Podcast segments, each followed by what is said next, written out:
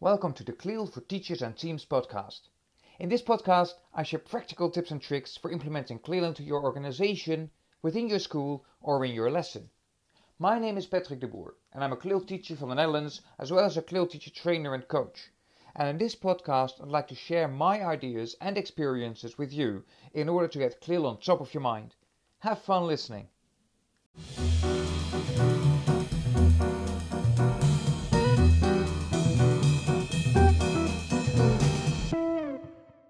Right, welcome to another episode of this CLIL podcast for teachers and teams. Um, and the purpose of this podcast is really to help you out with CLIL in your lesson or within your team, whatever suits your needs. And I'm going to focus a bit more specifically on teachers. Um, but if you are a coordinator or if you are a trainer, feel free to listen to this as well and take away from this what you feel is necessary. Um, first of all, sorry for not sharing this podcast uh, the previous couple of weeks. Um, I was on holiday and um, I've been quite busy and I didn't have time to record a podcast. Also, I did record one podcast, but the audio quality was really bad, so I decided to um, delete it.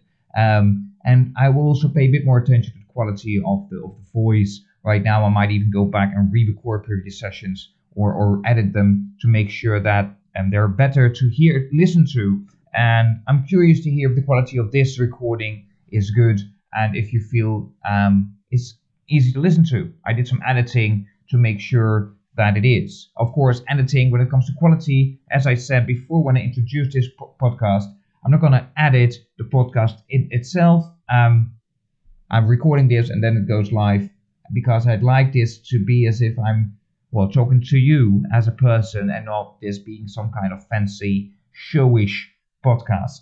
Anyway, um, again, thank you for listening. Today, I want to talk with you about some things that CLIL and can and cannot do. And the reason I want to do that is because um, I recently started allowing teachers to, to plan a call with me and discuss their challenges. And that's partly because I'm just curious to hear what your challenges are, and also partly because um, I'm developing an online course and I want to hear your feedback on that. Um, and, and one of the things that I noticed that some teachers also during training sessions sometimes have challenges and then they tell me what they face and I'm like, yeah, well, um, I'm sorry, but that's not something CLIL can solve. The same, by the way, whenever I visit lessons and I observe things and I need to provide feedback on the way CLIL was implemented, sometimes I'm a bit at loss for words. Because one of the things, and let me just go into it immediately, one of the things that CLIL cannot solve is bad class management. If you can't get your students to listen to you, if you can't let, get your students to be respectful or, or do what you want them to do, then CLIL can't solve that for you. And it sounds a bit harsh, maybe, but I think that CLIL is all about the didactic approach. Um, of course, there is an education, the, the educational approach of you. Of course, there's a pedagogical approach to teaching as well, but that's not really what CLIL is. CLIL is the didactical approach. It's the way you teach.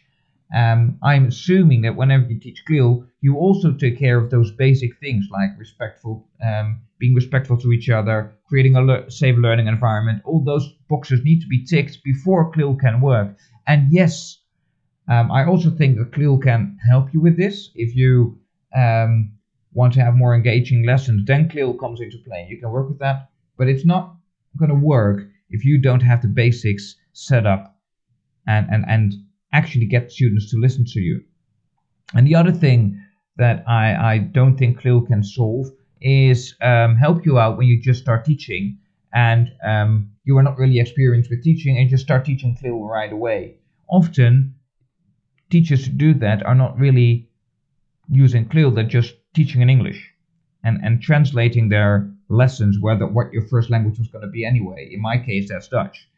Uh, I had a discussion with a teacher last week, and she said, "Well, whatever I teach, I basically just translate my lesson in English." And that's not a bad thing if the direction is that you start with CLIL in your in your um, um, English-based lessons and then transfer those CLIL concepts to your Dutch lessons or your first um, uh, your native language.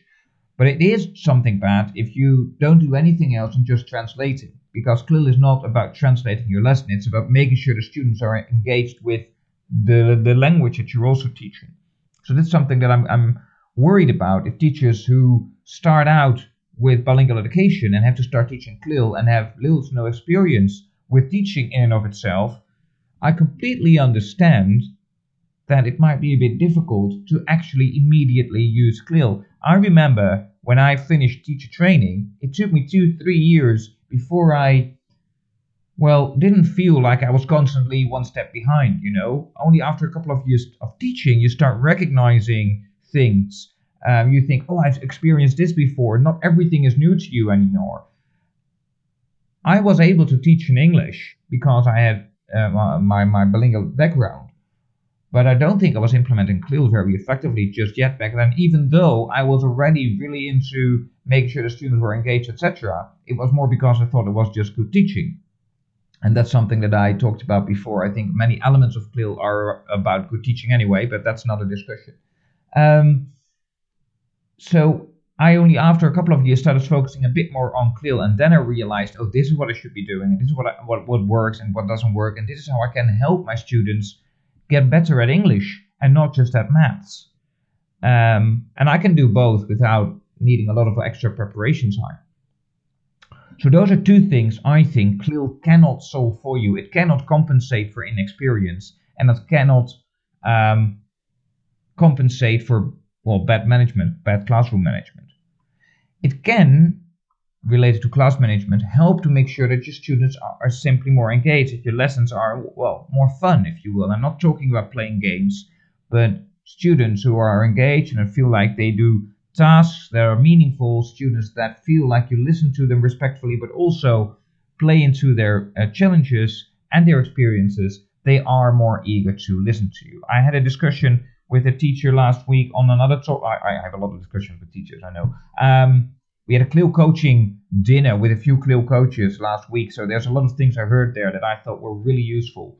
And I will share more on that probably in other podcasts. But um, this CLIL coach shared that um, he found that some students, for example, were a bit less motivated in year three before they start stop with the first part of their bilingual education pro- program.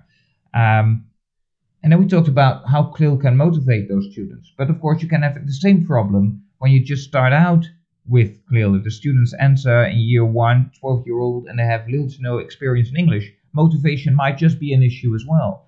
So that's something that if you implement CLIL effectively can certainly play a role in, um, but it's not something that it's not a magic wand you can just you know use and then all the problems are away. It's something to be aware of, but I think CLIL in and of itself can be implemented in, in, in any way possible. I remember a story, and I'm not sure who told me this story. So if you were this person, let me know, and I'll um, mention you in the show notes. But I once heard a story. Someone who told me, well, um, he had a text on the relativity theory of, of, of Einstein, and he used that with um, um, I don't know six or seven year olds, something like that. And you might think, well, um, this text is way too hard for them. It's way too academical. It's you know they don't even know what physics is. Might even not even be able to spell it. You know, so that's that's that's tricky. And then he would sit down with that, and he would talk about what's a noun, and let students find nouns in this text. You could even talk about what letters what words start with a P. You know, something like that. In other words, you could, if you make sure that the task you set is on the appropriate level for your target audience, it doesn't matter what your resources are. It's all about effective task management. Um, so, so that's where I think CLIL can really help out, setting useful tasks to improve engagement so students are more engaged in the lesson. And then in general, and that will be my, my second, this is what CLIL can do, is it would generally improve the teaching. Um, a lot of teachers who use CLIL and bilingual education start changing their regular lessons as well because they notice the, the concepts of CLIL simply work in a regular lesson as well. And of course, it's it's it's going to be slightly different when you talk about the language element there. Um, but I would argue that language is important in a regular lesson as well. Um, and there might not always be enough focus on that. So that's something that I, I really feel um, CLIL can, can, can, can play a role, focus on language, makes increase engagement, um, scaffolding, etc. All of those things work in regular education. Um, now, this might all seem a bit daunting. You know, I'm, I'm mentioning all of those words, all those phrases and things that um, you might feel a bit um, insecure about.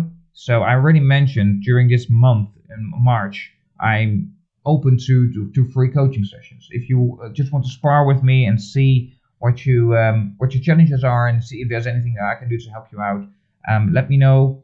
You, I, will put the link in the show notes, or you go to my website. You can find the, the, the book a free call button there. Um, it's only in March, but it's just because I want to see what I can do to help you out even more and get those students to actually be more engaged and be more active in your lesson because I think that is certainly possible. And even if you just start out with teaching, I think it's important to focus on this. But I would always talk about okay, so what are your current challenges? And if they have to do with class management, if they have to do with organizational issues, those are not things that you can solve with CLIL. Oh, one more thing. I just mentioned organizational issues. That's also something I sometimes hear teachers say, right? Um, that there's just things in the organization that are a bit hard to tackle. That's also not something CLIL can solve. I, I'm, I'm the organization needs to be well structured um, for teachers to be able to actually implement CLIL effectively. And I hear a lot of teachers often say, well, it's just not the highest priority of a school. So that's also something that um, can be a challenge. Anyway, what are your challenges? Does this sound like something that you run into, or do you have totally different challenges? Do you agree with this? I'm curious to hear your opinion. Um, that's it for this podcast and I look forward to uh, to, to recording more of these again. And um, good luck with listening to the other episodes if you haven't done so already. Yes, I speak fast. I'm afraid you'll have to get used to that. Um, and I hope the quality of this episode is also a bit better than the previous ones. Let me know. Looking forward to hearing from you. Be sure to book a free uh, coaching call if you're interested. And um, good luck with your CLIL lessons.